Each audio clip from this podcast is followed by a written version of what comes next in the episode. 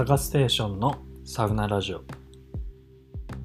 このサウナラジオでは大阪のサウナーがサウナの入り方やおすすめのサウナサウナ中の考え事などサウナ上がりに友達と話したいようなことをおしゃべりします。最近サウナに興味を持ち始めたあなたもベテランサウナーのあなたも忙しい毎日を忘れてだんだんサウナに行きたくなってくるかもしれないポッドキャストです。どうぞ今回も最後までお付き合いください。ということでこんにちは。探してでございます。皆さん今日も整ってますか？えー、今回はなんとこのサウナラジオ記念すべき50回目の配信でございます。もう始まった時はねすごく緩い感じで始まったこのサウナラジオだったんですけどまあねどうせすぐネタ切れしてあの更新止まっちゃうんやろうなと当時は思ってたんですが気づけば50回目ですよ。まあよくもネタ切れせずにここまで続いてるなという感じなんですけどまあこの何て言うかある意味あのゆるふわな雰囲気があの逆に続けられてる要因なのかもしれないですけどね。あもうあまり縛らずにあの気楽な感じでやってますんであの今後ともこんな感じであのやっていきますんで聞いていただければと思います。普段から聞いてくださってる皆さんのおかげですので本当にありがとうございます。最近ではね再生数も右肩上がりで本当に嬉しい限りでございます、えー、今後もまあ何もなければこのままゆるゆると続けていきたいと思いますんで、えー、次は100回放送なんかを目指してですねあの続けていきますので今後とも聞いてくだされば幸いでございます。本当にありがとうございます。さてさて早速今日の本題なんですけどえっ、ー、と前回、のさよならラジオでドラマ佐渡の大阪会について話したんですけど今回は、えー、佐渡の京都編について喋らせてください。いや、相変わらずね、良かったですね。皆さん見ましたかね？えー、京都編は、えっと、直近がもう神戸編も終わってるんで、まあ、1週間前の放送にはなるんですけど、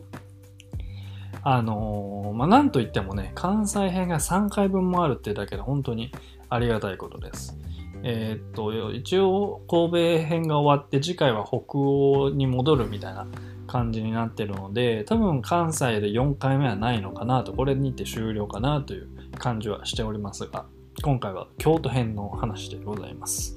えー、このサウナラジオのシャープ32の回で佐渡2021で紹介されそうなサウナを、えー、真面目に予想するという話をしてるんですけど京都のサウナに関しては戦闘枠として白山湯が来るんじゃないかという予想を僕はしておりました。まあ有名なサウナカプセルといえば京都ではルーマプラザがあると思うんですけど大阪とか神戸のそれと比べるとやっぱりちょっと弱い気がするんですよね。今日の京都のルーマプラザは。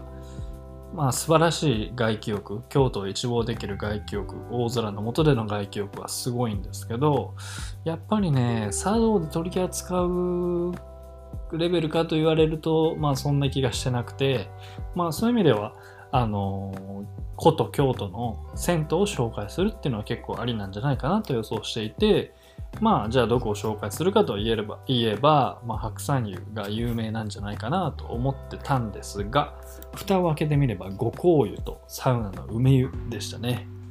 まあ、銭湯っていう点では、まあ、当たってたんですけど、なんかね、直前でスーッとかわされるような、買わされたような気分ですね。まあね、白山湯の次の候補として梅湯は考えてはいたんですけど、まさかね、2箇所も行くとはね 正直思ってなかったですね。まあ、後からいくらでも、後からいくらでも言えますんで、まあ、今回は大阪編に続いて的中ならずということでした。まあ、虫尾くんが、あのー、話の中で白山湯の名前は出してくれたんで、少し救われた気分にはなりましたけど。ってな感じで。えっ、ー、と、実は五香湯も梅湯もまだ行ったことがなくて、まあ、近々行こうとは思ってるんですが、えっ、ー、と、行けて、行ったことのない銭湯でございます。えー、まあ、これ見た感想なんですけど、まず五香湯。五香湯はね、印象は、あの、すごい、銭湯というよりはこれスーパー銭湯じゃねっていう感じの印象を受けました。えー、券売機を見る限り、岩盤浴もあるみたいですし窓がたくさんある充実した休憩所なんかもありましたんでまあお風呂一つ一つなんかを見ると、まあ、銭湯のような感じなんですけど全体の満足度でいくとこれスーパー銭湯並みだなというふうに感じました、まあ、大阪でいうとヘルシー温泉立場のような立ち位置なのかなと思います、まあ、白山湯もそうでしたけど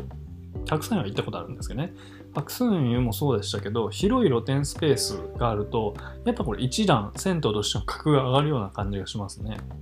お風呂の種類だとか数だとか、まあ、そういうところを見ると、まあ、普通の銭湯のような感じなんですけど、まあ、こういう縦場系銭湯というか、えー、銭湯とスーパー銭湯の間のようなちょっと普通の銭湯よりは一段上の銭湯というのの、まあ、共通点といえばなんかそこなような気がしますね。お風呂とかよりもあのそういうしっかり外気浴ができる綺麗な露天スペースがあるかどうかこれ結構あのその一段上がるためのあの大事な要因になってくるいるんじゃないかなと個人的には思っております。まあご好意もまさにそんな感じでえー、っとお風呂の種類とかあの数とかあ深めだねみたいな話はしてましたね。白山はどうだったかな。ちょっと深さっていう点ではあんまり覚えてないんですけど、まあまあ、あの、どうだろう、大阪の銭湯はよく行きますけどね、どうなんだろうな、東京の銭湯に比べると深いのかなあんまりそんな感じの印象は受けませんでしたけど、もしかしたらそういう京都ならではの特徴というか、のはあるのかもしれないですね。あとあれですね、あの、ご好意はサウナインサウナがありましたね。サウナの部屋の中にさらに扉があって、えー、っと、そこが、まあ、もう一段熱い設定のサウナになってるっていうと、これもなかなか見たことないサウナだったんで、ぜひ入ってみたいなと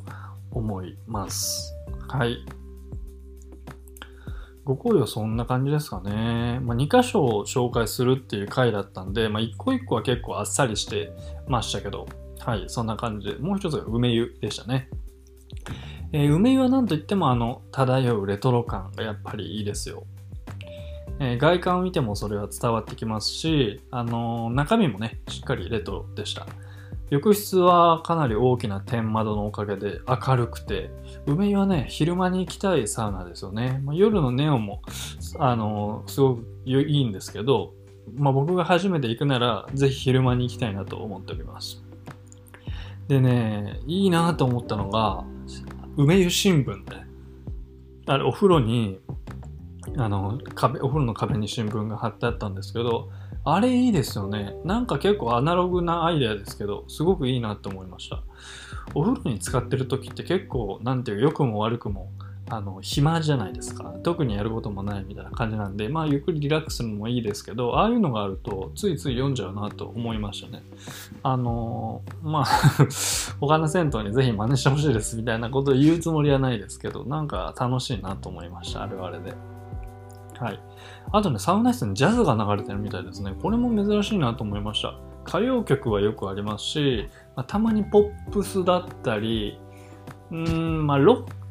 クのところも若干あるような気がしますけど、ジャズはなんか初めてかもしれないですね。なんかすごく、いきなり喫茶店みたいな感じでおしゃれだなと思いましたけど。はい。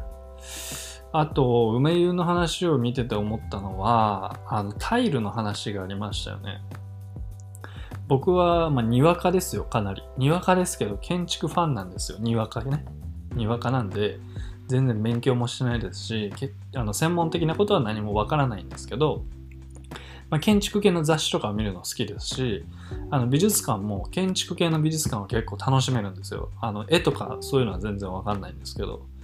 だからアートの世界で何が興味あるかって言われると割とあの建築だと思うんですけどそういうね建築マニアの人って結構銭湯楽しいんじゃないかなって今回思いました見てて。あのー、まあ、さっきも言ったようにレトロの喫茶店とかあのそういうノリでその建築的価値というかあのっていうのは結構銭湯の大きな側面だと思うんですよね。過去にこのサウナラジオでも銭湯はヴィンテージだよって話をしたんですけどそちらもぜひ、まあ、暇の時に聞いてほしいんですけどなんかねそういう銭湯っていうただお風呂が気持ちいいとかじゃなくてその建築的な意味で見るとこれ結構楽しいんじゃないかなって思いました。ちょっとこれはねちょっと真面目に建築の勉強をちゃんとしようかなっていう風に思いましたね。それくらいちょっと久しぶりに知的好奇心がビビッと刺激されたような感覚を今回覚えました。うん。これ絶対そうだと思うんだよな。その、まあ、工務店によって特徴がいろいろ違ったりまあその土地土地の特徴とかもあると思うんですけど、まあ、細かいところからそういう大きなところまで結構銭湯によってあの行く先々で見つける発見っていうのがありそうでちょっとね個人的にはすごいいい発見ができたなという感じです。はい、で梅井はね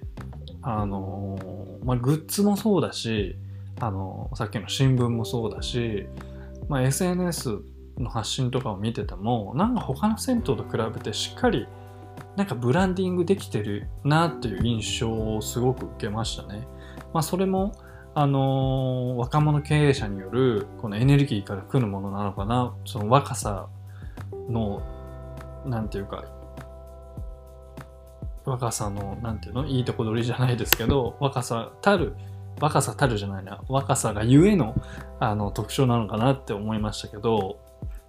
なんかねその建物のレトロ感もしっかり残しつつどこかその古臭さに飲み込まれない新しさエネルギーっていうのがあるような感じがしてすごくいい銭湯だなって思いました。あの話の中で銭湯の数が減ってきてるんですみたいな話をしてましたけどきっとねこの梅湯はもうこれからもあのこれから先も長く愛され語り継がれるようなサウナになるんじゃないかなってそんな魅力を感じましたね。うん。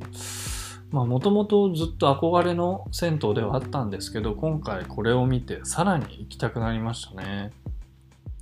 なんか京都の中でもちょっと何て言うんだろう。他とは一線を画す特別な銭湯なんじゃないかなと思いました。うん。あとねあの2階いいよね。あの2階がねいいですよね。整った後に。ねあの2階でチルしたいな。なんかあそこから夜ね、花火とか見たりしたらほんまに最高やな。なんていう妄想しながら見てましたけど、そういう意味では夜もいいな。ちょっと昼間も行ってね、その2回目は夜行こうかなと思いますけど、はい。はい。で、虫尾くんも言ってましたけど、京都にサウナ専門店が少ないっていうのは、